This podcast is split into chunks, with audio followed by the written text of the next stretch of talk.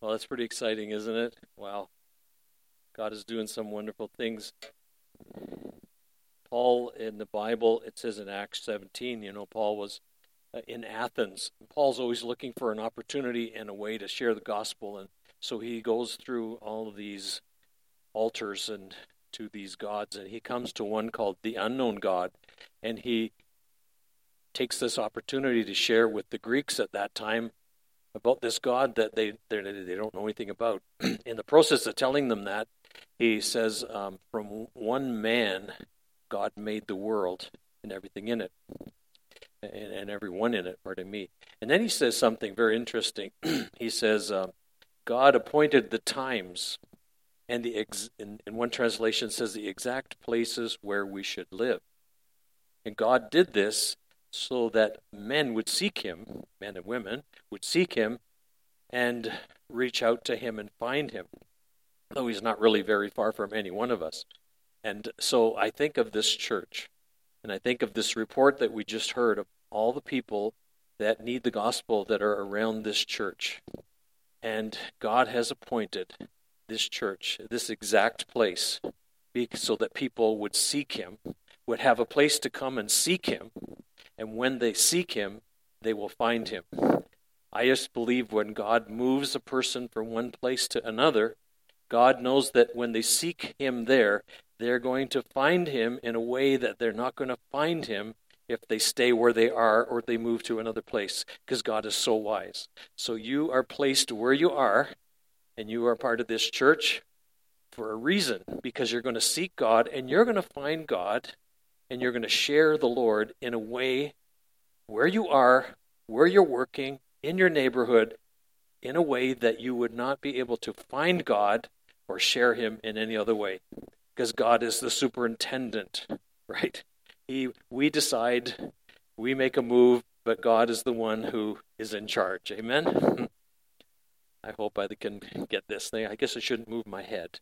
If uh, I need help, just come up here and give this thing a twist. I'll try not to make a Anyway, welcome to the service. And I pray that you will continue to trust the Lord. I'm not going to ask the pastors to come up. Uh, the trust test last week, I'm not sure you passed it very well. you know, we've been, yes, you go right ahead. This man can fix me up. It's the big ears, I think, that get in the way. Thank you. Look at that. I think it was okay before, and I thought I'd make it better down there, but I made it worse. so, in the last few weeks, we've been talking about building trust. The songs that we sung today were a lot about trusting God, weren't they? And uh, I know we're talking about money and uh, tithing and, and all that, but the bottom line is the bottom message is trusting the Lord. so that when God speaks to us and He says something in His Word, we trust Him and we follow Him and obey. I had a mother that was the epitome of trust. As an unbeliever in that home, and my mom was not a believer, but my mom, I'm telling you, she trusted me. And after I became a Christian, and I came back to my hometown now as a as a pastor, I go to do a funeral, and I'm doing this funeral, and uh, I'm going to do this funeral, and in the service, uh, before the service starts, I should say, there's the policeman that actually arrested me. And so now is my opportunity to share with him why I'm different. My mother's sitting there, and all through my beginning of talking with him, my mother's interrupting and saying, Oh, he's a good boy. He's really a good boy. He, he never did anything wrong. Like she just trusted me. Sometimes I think it was her trust in me that drove me to get saved because I couldn't live up to it. I'm not sure. trust. It's great for parents to trust in their children, isn't it? Amen. Well, last week I kind of asked you, more or less, do you trust God? And, and this week I'm going to ask you, does God trust you? And so we're going to look at a, an interesting parable. And I've given you something when you came in, and it's called uh, the parable of the dishonest manager. And uh, we're going to look at those verses in just a moment. Why am I going to preach this sermon? At the end of the parable of the dishonest uh, uh, managers, pardon me, the dishonest manager, there's a verse that says, The Pharisees who were lovers of money heard all these things and they ridiculed Jesus after he he taught.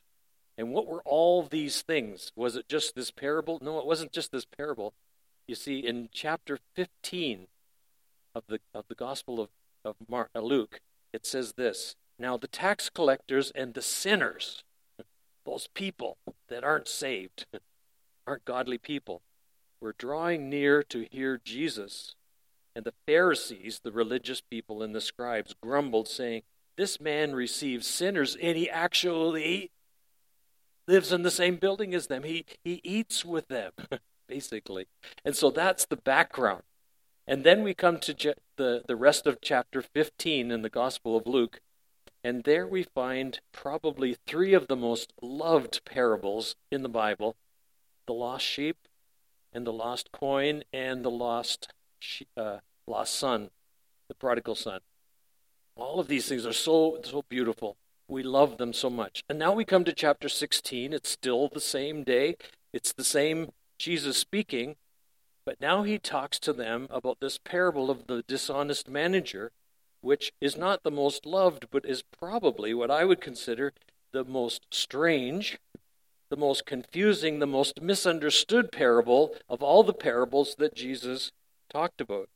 In the first one, the first three parables, which is really one parable in three parts the lost sheep, the lost coin, and the lost son is Jesus is talking to the Pharisees about their wrong attitude toward people. In this parable, he's talking about our wrong attitude toward wealth or money. And so that's what we're going to look at. Jesus speaks today about our possessions through this parable. Now, Jesus talked about money a lot. So if I'm doing it two weeks in a row, have no fear, there's still 50 more weeks in the year. But anyway, did you know that 16 out of 38 parables are about money and possessions? Wow, it's almost half. One out of 10 verses in Matthew, Mark, and Luke are about money and wealth and possessions. And in Luke's gospel, the one we're looking at, one out of every eight. In the book of James, one out of every five. On the way down, uh, coming back to Scarborough yesterday, my wife and I were listening to uh, an old uh, lecture from uh, Dr. Victor Shepherd from Tyndale. And so he said something there, and I said, let's stop it and let's get that. It, it makes sense, it goes with my message. Dr. Shepherd talked about a time when he was pastoring a church, and the financial cha- the ch- chairman of the finance committee came to him and said, "Well, you know, it's getting near the end of the year. What we'd like you to do is we'd like you to write a little blurb as the pastor and just remind people that we're a little short of our budget and it's getting near the end of the year. So, Dr. Shepherd, you got to be be prepared when Victor Shepherd is asked to do something. He's going to say something that is going to usually make you a little uncomfortable. So Victor Shepherd says this in his letter. Basically, he said, "Money talks, money silences, money bribes, money corrupts." And then he quoted Jacques, Jacques Ellul, this uh, wonderful, brilliant French uh, politician, theologian, philosopher. And he said, uh, Ellul talks about money, and he says, the only freedom with respect to money that he has discovered is to give it away. you know, the Bible doesn't say that love is that evil. Pardon. Get my head in gear here that it doesn't say that uh, money is evil. It says the love of money is evil, right? And so you can do a lot of good. That's why we're giving money to missions. It does a lot of good. I don't think poverty pleases God. Jesus said you're always going to have the poor with you. But he made provision in the Older Testament for the people to bring their tithes to the Levites who would distribute it. And part of that money that was brought to them was to go to the poor. And Jesus commended that widow who gave everything. She gave out of her poverty. He was not commending her poverty. Poverty is not a good thing. Just let me get that straight. But there's something about this money that uh, has uh, can get a grip on us, right? And uh, so when Jesus talks to us about money, he knows the risks. So let's look at this parable together today. And uh, I'll read it to you because obviously I'm not going to do a very good job in unison. So follow along on the screen. Jesus also said to the disciples, There was a rich man who had a manager, and charges were brought to him that this man was wasting his possessions. He called him and said to him, What's this I hear about you? Turn in the account of your management, for you can no longer be my manager. And the manager said to himself, What shall I do? Since my master's taking my, the management away from me, I'm not strong enough to dig, and I'm ashamed to beg. I've decided what I'm going to do so that when I am removed from my management position, people are going to receive me into their homes. So he summoned his master's debtors one by one. He said to the first, How much does do you owe my master? And he said, 3,000 liters of oil. He said to him, Take your bill, sit down quickly, and write it in half, 1,500. Then he said to another, How much do you owe? And he said, A thousand bushels of wheat. And he said to him, Take your bill and write 800. The master, not Jesus, the master of the manager, commended the dishonest manager for his shrewdness, not for stealing, for his shrewdness. For the sons of the world are more shrewd in their dealing with their own generations than the sons of light. And I tell you, make friends for yourselves by the means of this money or unrighteous wealth, so that when it fails, they may receive you into eternal dwellings. Boy, is your head spinning a little bit here. Jesus said then, one, the one who is faithful in a very little is also faithful in much, and the one who is dishonest in very little is also dishonest in much. If then you have not been faithful with the unrighteous wealth, who will entrust you then with true riches?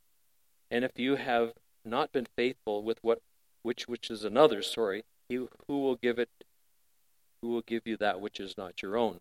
No servant can serve two masters. Either he will hate the one and love the other, or he will devote it to one and despise the other. You cannot serve God and money. The Pharisees, who were lovers of money, heard all these things, and that didn't he didn't like they didn't like that too much. God bless your word to our hearts. It's a very challenging parable, but help us to have insight by the Holy Spirit. In Jesus' name we pray. Amen.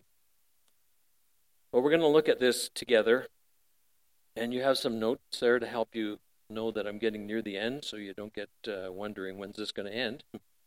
But the first thing is is the accountability of the dishonest manager, and it's found in the first two verses. Remember, Jesus is speaking to the disciples. So in your notes, you'd want to write that first word is accountability. We'll be looking at two other words that also begin with the letter A. The reason I have to be accountable to God is because, number one, God is the owner. Second blank. Thirdly, I am the manager. Second blank. The reason I have to be accountable to God, He owns everything. He owns everything I have, and I am the manager. The number one reason that I'm accountable to God is because what I have today are just gifts from God. Everything I have. None I own. I own nothing. Yes, I own a house, but I own not that house. God owns that house. I'm accountable to the owner. Let us realize what the Bible says about God. Jesus is the king, right? The devil is the prince of the world, but Jesus is the king. And the prince has a lot of reign in this world right now, but Jesus is the king. And God owns the world. In the book of Haggai, the Bible says, The silver and the gold are mine, says the Lord. In Psalm 24, the psalmist wrote, The earth and everything in it is the Lord's. He owns it all. In Psalm 49, it says, Every animal in the forest is mine, and the cattle on a thousand hills. I know every bird in the mountains, and every creature of the field are mine. Hallelujah. God owns me, He owns the world. Amen. And in the book of James, it says, Every good and perfect gift comes from above the Father of lights. James chapter 1. He's the owner. He owns everything. The gifts I have, He gave to me. Every possession I have is a gift from God. And until this number one issue is settled in your hearts and minds and mine, we're going to have a problem in this area of money and management and stewardship. If I believe for a moment that Tom Quinn is the owner, then I'm going to be constantly dealing in conflict with God over the stuff that I have, right? Once I realize that God is the owner and I'm the manager, the conflict will start to disappear. He owns everything my health, my life, my possessions, my family, everything I have is not mine. it's not mine. And when your superintendent said, Would you be able to come over to our district? We have a situation here where a church needs a transition pastor, and Steve Challoner's health is preventing him from. Will you do it? And I felt the Lord said, This is what I want you to do. I did not negotiate with God because my life is not my own. I said, Yes, I'll come. Wow, I'm sure glad I was obedient. This has been a great blessing to me. and I'm excited to see what God's going to do here in the future. He owns everything. God owns it. I manage it. I have a question quiz for you. If I made a thousand dollars last week, how much does God own? Hey, good. Not uh, not ten percent. What does he own? it's a thousand. He owns everything, right? The second reason I'm accountable to God is that the owner has expectations of the manager. Has some expectations of all of us that are here today. The parable, in this parable, when the owner comes back, he wants to know what the manager's been doing with the possessions that he's given him as the manager. You know, in Palestine or Israel at that time, it wasn't uncommon for a landlord to be absent for a period of time, and he would come back. He would leave things in charge of a manager, who would look after his affairs and trust that he's done a good job, invested his money right, or whatever. And so this was not an uncommon thing. So when this parable is spoken to that crowd, it made a lot of sense. There's five areas that we God looks to us and expects things from us. Number one, we kind of talked about Romans chapter 12, verse 1, ourselves. Right? Ourselves. In the message that was read by Norm today, a great Bible version that just tells us kind of what, what how to say it in our language today. It says, "So here's what I want you to do. God helping you, you take your everyday ordinary life, your sleeping, eating, going to work, and walking around life and place, and place it before God as an offering. Not only does God ask us and expect things from ourselves, but also our possessions. Jesus once said to a rich young ruler, Anyone who is not willing to give up all his possessions can't be my disciple. Read it carefully. He didn't say you have to give it all up, but are you willing to give it up? Possessions. The third thing that we are accountable for is our time. In Ephesians, it says, Be very careful then how you live, not, don't be unwise, but as wise, making the most of every opportunity. This is, we're accountable to do that because the days are evil. Therefore, don't be foolish, but understand what the Lord's will is. Also, we're accountable for all the gifts and abilities. Our worship team is using their gifts and abilities today. They're saying, I'm here, God. I'm willing to be a blessing. Each one should use whatever gift he has received to serve others, faithfully administering God's grace in its various forms. And of course, we're also accountable for the gospel. God has given us this marvelous treasure. There's a story in the Old Testament with these uh, lepers who were not allowed into the city in the city, everything was terrible. People were starving. They were starting to kill their children and eat them. It was terrible. Anyway, these four lepers go into this camp of the enemy, and the Lord had put such a scare into them that they left, and all their money and all their food was there. And they started eating, gobbling up all this food, and one looked at the other and said, What are we doing? We have all this. Meanwhile, back in the city, they're starving. We better tell them. We have so much in Jesus Christ. We have to share pe- with people the fact that Jesus saves, that He has a place called heaven, that He has a life that we can live on earth where He is our companion, He is our friend, He is our Lord, He is our helper. We just have the greatest message, the best message in the whole world, don't we? So we're accountable for the gospel. So it says in Thessalonians, we speak as men approved of God to be trusted with the gospel. We're not trying to please men, but God who tests the hearts. So God gives us these things, and He has high expectations ourselves, our possessions, our time, our gifts and abilities, and the gospel. Well, the second thing we want to, that's accountability. The second thing is the assessment. This manager is pretty sharp. The manager said to himself, What shall I do? Here I go. What shall I do since my master is taking the management away from me? I'm not strong enough to dig, and I'm ashamed to beg. Well, this fellow's in trouble, isn't he? The owner has come home and didn't like the way he was handling his money. He fires him. And so, what's he going to do about it? You know, people change in life at different times in crises. And uh, people change often. The number one reason is when they hurt enough that they have to change. And this man had to ch- make some changes. Pastor said to me once, Brian Steed, he said to me, when the pain of the problem becomes greater than the pain of the cure, then I do something about it. right? You can just fill in the blanks to that one. You know, two frogs were crossing the road in British Columbia in the mountains where they're harvesting great Douglas fir. Anyway, the frogs were trying to cross this road, but in those in the spring they make some pretty deep ruts in the road, and the two frogs jumped across, and they wouldn't even know it. They got stuck in one of the ruts, and along and to to their fear, the worst thing that's going to happen. Along comes one of the logging trucks, and it's going to get right in there. And they scramble and they scramble and they scramble, and the one jumps out and he says, "Come on, come on, come on, hurry up, get up, get out, get out!" And the other one says, "I can't, I can't, I can't." And the truck goes by. And after it goes by and the water splashes everywhere, the frog that jumped out first looked around and there was his friend. He says, How did you get out? Well, he says, I couldn't until I had to. Sometimes we just have to. So he makes this assessment. So let's look at the action of this dishonest manager. Jesus unfolds the story, and the unwise manager began to act upon what he had just discovered. And we read the story. I won't reiterate it, but instead of, he just took the bills of these different people that owed his manager something, and he made them less, some some half, some three quarters, whatever. Interesting to note that when the manager or the, the owner returned, he didn't fire him. He gave him a little time to settle the accounts.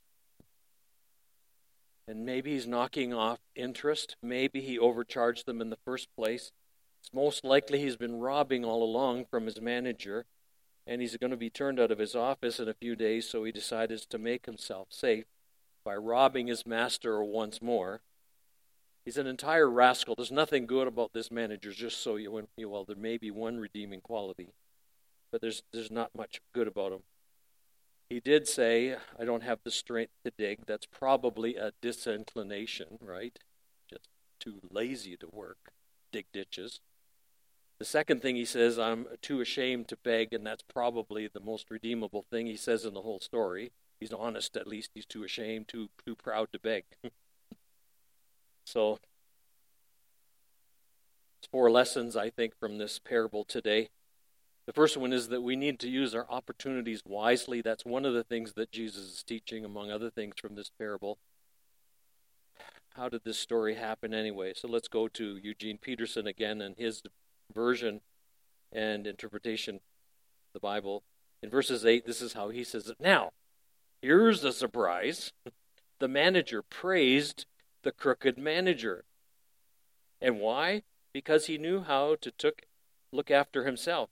Streetwise people are smarter in regard this regard than law-abiding citizens. You know what a streetwise person is. I mean, they can pick your pocket in a second. Before, if you ever tried it, you get caught, right? They're on a constant alert, looking for angles, surviving by their wits. You want to be smart in the same way, but for what's right. Using every adversity to stimulate you to creative survival, to concentrate your attention on the bare essentials, so that you'll live, really live, and not complacently and just get by on good behavior. The master praised him it's a strange parable, isn't it? Not for being dishonest, though. Let's remember that. Or the bad job he had been doing. Remember, Jesus is sharing the story with the disciples. Jesus intended to draw a contrast for the disciples between the people that were outside of the kingdom and themselves that were now part of the kingdom. The people of the world, the people of the light. Jesus wasn't commending this man or, or commending dishonesty. Jesus was not commending this person for wasting their months, the months and maybe years of the master's time and money. Jesus was commending this manager because once he realized there was a problem, he immediately took action to fix it. How he fixed it wasn't right. The good news is, if we've been thinking that we might maybe not been using ourselves, our gifts, our talents, our money the way God wants us to, the good news is He's giving us an opportunity. We still have time. We're still alive, right? That's the good news. So the master gives this manager an opportunity to get things right. The dishonest manager was commended for the wise use of the opportunity. Jesus seems to say the strangest things in this parable. If that's not one of them, the next one is even more strange. First, he refers to money as unrighteous mammon, and already I said money can do good things, but in this case, some translations say wicked wealth. Use this unrighteous money, Jesus says, to gain friends. Doesn't that just sound weird? Take your money so you can buy your friends, buy your votes, or whatever. It just doesn't make sense, does it? Use your money to gain friends so that when you get to your eternal home, you'll be welcome. Now, we will get to that in just a moment. You know, earlier in Jesus' teaching on the Sermon on the Mount, he taught them to lay not up for themselves treasures on earth where moth and rust corrupt and where thieves can break in and steal, but lay up for yourselves treasures in heaven where the moth and rust do not corrupt and thieves cannot break in and steal. What does God do with the tithes and the offerings that we give? Down here while we're on earth and the missions offerings that you give to Warden Full Gospel Assembly? Does, uh, do these monies go someplace to a bank in heaven and it gains all this interest? And so that when we get there, he says, Here's your interest. I don't think so. I don't think that's what Jesus meant. Your tithes go toward those ministries and uh, the church of the church and the missions at home and abroad. This thing, think about this thing this morning. God's word makes it clear that it's His idea that there is a local church. We saw it in the Older Testament.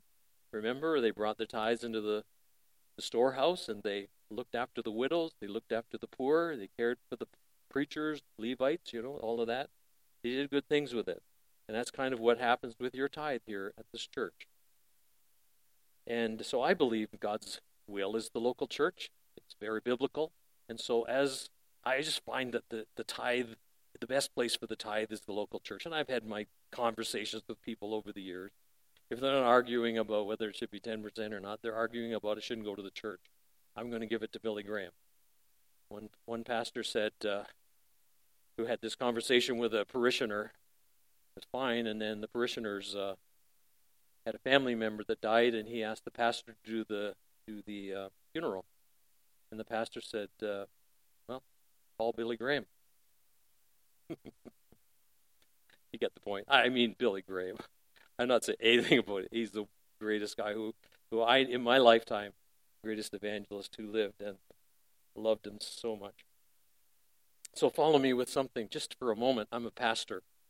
And uh, as a pastor, a lot of times I get a phone call, and the phone call is from a hospital often. They need someone wants to see a clergyman or a pastor because they're going to die.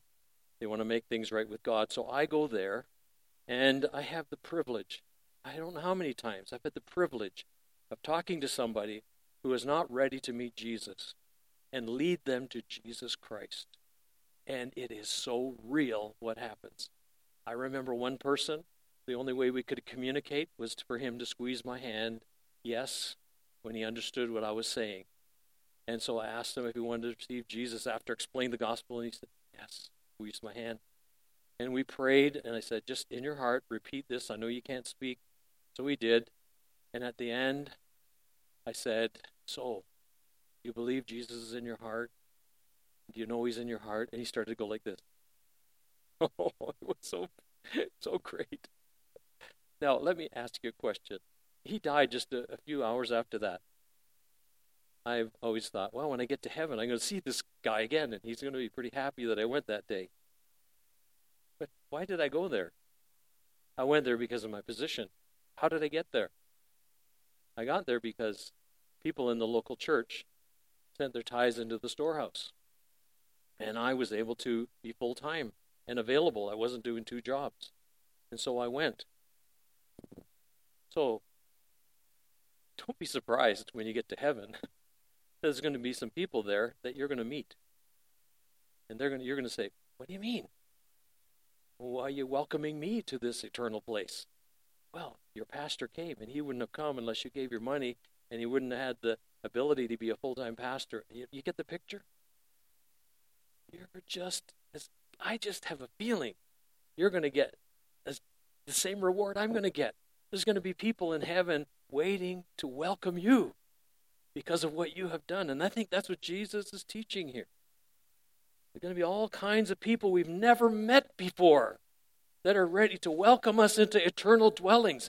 This, to me, has become the most exciting missions message that I know of in the scripture. This odd, strange parable because of this one verse that Jesus talks about. Use your money, he says. Use your money, your unrighteous mammon, he calls it, so that you can gain friends.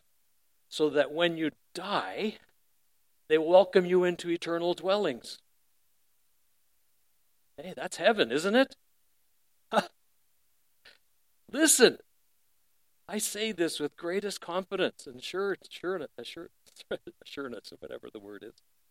There's going to be people in France that are going to be in heaven because you, Germany, Slovakia, Scarborough, Mozambique, Nicaragua, Champion Life. This church has had this partnership for almost 15 years where Champion Life has used your facilities for rent. And uh, they grew to such a size that they had to go again down to Durham. They started another church, and this one is now, like I think he said, Pastor Jerry said, 80%.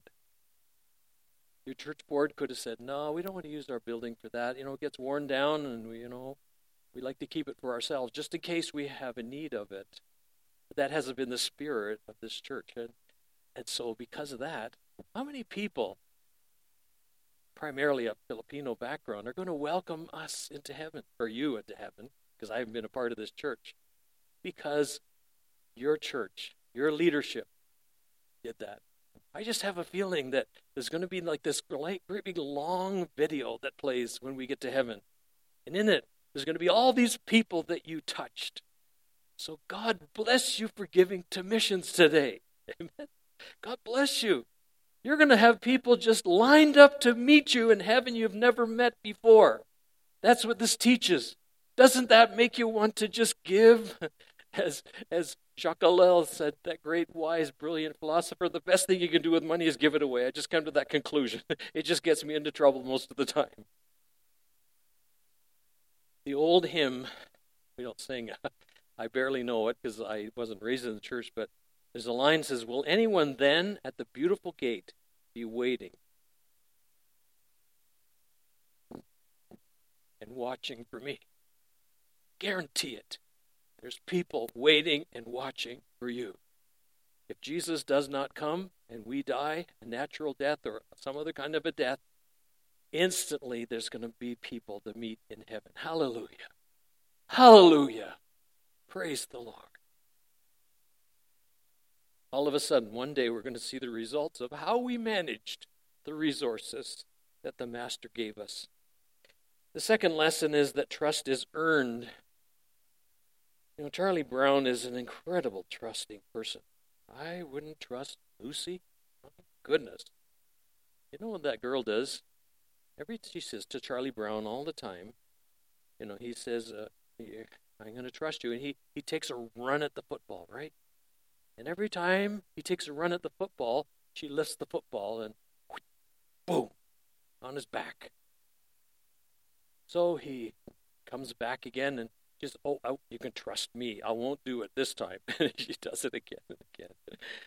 Oh, so Charlie Brown looks at Lucy with his arms folded, very troubled and a disheartened look.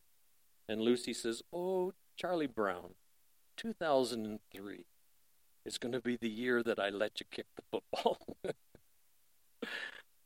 oh, Lucy and Charlie Brown, Charles Schulz. Trust is earned, and God sees behind the appearances. I want you to know something in this, and I believe that. Uh, trust is earned, of course. We're going to be voting on board members, and that trust is earned because of the faithfulness that they have shown over the years to this assembly. And those are the people you want to nominate and have caring for the church. That it's earned, and that's only proper, proper and right. But I don't think that's exactly what Jesus is teaching here, although that's in there. And the reason is this if you look at this parable, it doesn't say that if you are faithful in small things, then I'll put you in charge of big things. It doesn't say that.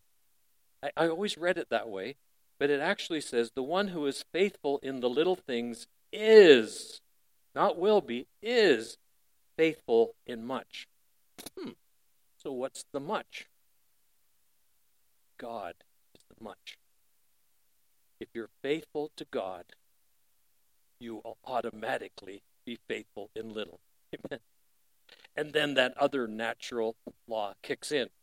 You're faithful in little, you'll get promoted and promoted and promoted. But this says, He that is faithful in the little is already faithful to God. Isn't that incredible? You take it home, chew it over, and think about it. Can God trust us? God's name is not Lucy, is it? it can be measured. The third thing, third lesson. How much can God trust us with the things that He's given to us? Let me tell you a John Maxwell story. Since he told it and he speaks to thousands, I hope you won't be insulted by me telling you a story of the parable of the three little turtles. One Saturday afternoon, the three turtles decided to have a picnic. One brought the food, one brought the jug of turtle aid, and one brought nothing. Before very long on their trip, it started to rain. And so uh, they said, We can't have a picnic without an umbrella. What are we going to do about this? And uh, so the decision was made that the one who brought nothing, he, sh- he should be the one that goes back and gets some turtle aid, or so gets an umbrella. And uh, so on goes this conversation with them. I'm not going to go. I know as soon as I go, you're going to drink that turtle aid and eat the lunch. And so this went on for some time. And they assured him, No, no matter how long. How long? Asked the third, No matter how long. Well, the third little turtle turned and left. And they sat waiting an hour, two hours, four hours, a day, two days, a week, two weeks. After two weeks, one of the turtles turned to the other one and says, Maybe we should go ahead and have that picnic. Then, just then, the voice of the third little turtle came out from behind the bushes. He says, If you do, I won't go. Isn't that ridiculous? Hmm. Well, trust can be earned.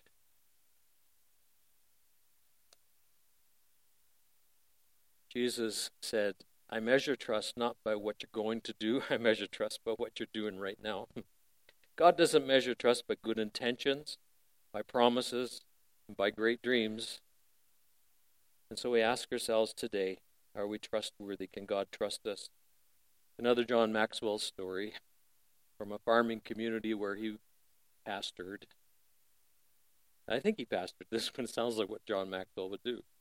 Anyway, this uh, tried to teach this principle to the that I'm talking about this morning to this farmer. So he says, if you had a hundred cows, and God asked you for fifty of them, would you would you give him fifty? Oh yes, sure, sure would, preacher. He says, if you had a hundred horses, and he asked you if you'd give 50 of them, would you? Oh, yes, I sure would, preacher. Now, if you had two hogs, and God asks you to give one hog to him, would you give it to him? And that's not fair, preacher. You know I have two hogs. uh, we can't snow God, can we? Some people, me included, try to slip one by God every so often, right? Which brings us to the last point. Let's be totally devoted to God. God wants to bless our lives and our families. He wants to open up bigger opportunities for us. But we need to be faithful with the opportunities that He gives us right now. And there's crowds of people waiting to welcome us into eternal dwellings, more than we could ever, ever imagine. Hallelujah. It's so exciting. Today, I encourage you to put your trust fully in the Lord. God has rich, rich blessings pour out in our lives when we learn to trust in Him. And I urge you, and I plead with you today, let's not gamble with our eternal address. That's, that's not. That's not worth it. Trust is the single most important factor in our relationship with God. Abraham trusted God, even if it meant to kill his son. God wanted him to. Story of my life. It's called. Let me read it to you. Kind of summarizes being totally devoted to God. Well, at first, I saw God as my observer and my judge, keeping tracks of the things I did wrong and whether I merited heaven or not when I died. He was out there sort of like a president. I recognized his picture when I saw it, but I really didn't know him. But later on, I got to know him. I met Jesus Christ. And it seemed as though life were rather like a bike ride. It was a tandem bike, but I noticed that Jesus was in the back helping me pedal.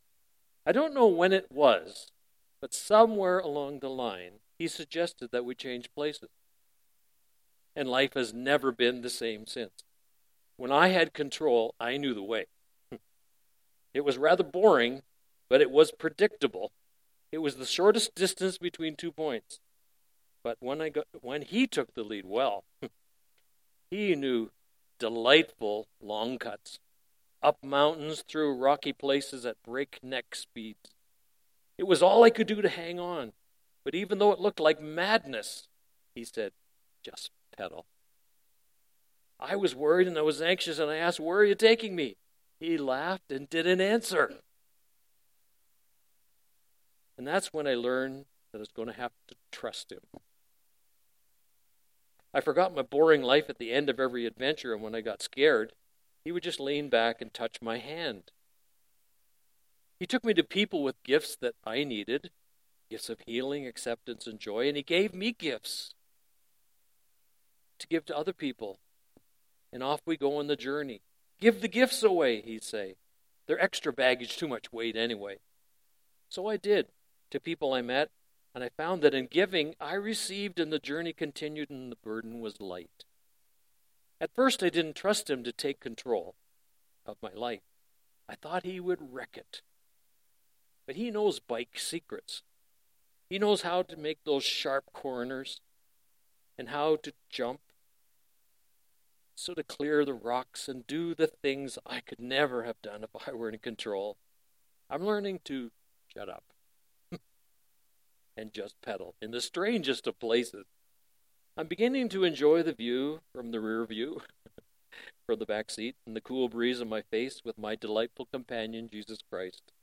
When I'm not sure I can do it anymore, he smiles and says, just pedal. lordship. The the uh, people of Israel worship team come up. They're going to. We're going to close with the song "Tis So Sweet to Trust in Jesus." And uh, while they're singing that, if there's just some time you want to spend with the Lord to talk to Him about trust or something else, then why don't you come forward? Someone will be here to pray with you. But the people of Israel were saved out of Egypt. The clincher was when they took the blood of a Passover lamb and put it on the doorposts of their homes. And then God made a way for them.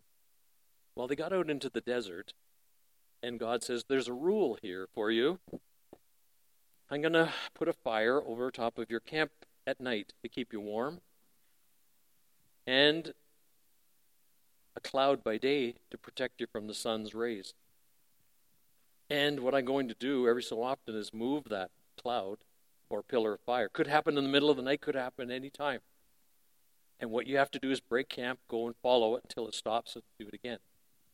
When they came out of when they came out of Egypt, God was their savior. He saved them. He saved them. But he wasn't their Lord. So he says, I know how to work it out. I'm going to teach them I'm Lord through obedience. So the cloud moved in the middle of the night. Sarah, get up. Time to go. And they would move, and they learned trust, and they learned obedience. And they learned that God knew what was best for them. Gosh, their sandals never wore out, wore, wore out. Their clothes never wore in 40 years in the desert. Miraculous, wasn't it? But he was teaching them. I ask you today, how you doing on the trust meter? Today is one of those times. It's not about money, is it? It's about trust. It's about trust. Remember, the Master is merciful, and He wants to give us an opportunity to make changes and prepare for the future. And though I cannot go back and make a brand new start, anybody can start from today and make a brand new end, right? God came a second time to Jonah. In a couple of weeks, I'm going to share about the God of second chances. I wouldn't be here if he wasn't the God of second chances, and maybe most of you wouldn't either. Let's stand together before the worship team comes. Let's pray. Heavenly Father, you're so wise. You own the cattle in a thousand hills. You own us. You own everything in the world. And you've given us the privilege of sharing the glorious gospel with people. We could do it through missions. We may not go ourselves, we can help those who can go. So, God, bless people today. God, may they leave this place so encouraged, realizing that their dollar doesn't end when it goes into the offering plate, but it goes on. Thank you, God, for the precious promises in your word. Promises that tell us that heaven is going to be so full of surprises. Hallelujah. And so, God, for the one today that might be here who's never fully put their trust in God, then today, Lord, may they make that right with you. For those that want to just commit themselves to the Lord or talk to God about something He's talking to them about. And then these altars are open, Lord, and we pray that you'll meet them there as people join and pray with them. Bless your word to our hearts and glorify your name. Bless Ward and Full Gospel Assembly, the leaders here, the workers here, the pastors here. In Jesus' name we pray. Everyone said amen. Hallelujah. So if you want to come forward for prayer, come on. You know, God may be speaking to you. Somebody will come and pray with you, and uh, it is so sweet to trust in Jesus. Hallelujah. Hallelujah. Never failed us yet, has He? Hallelujah. He is such a wonderful God. Hallelujah. Hallelujah. Hallelujah. If you have to go, of course, go after the song, but feel free to just sit in your pew maybe and talk to God or come to the front. God bless you. See you next week.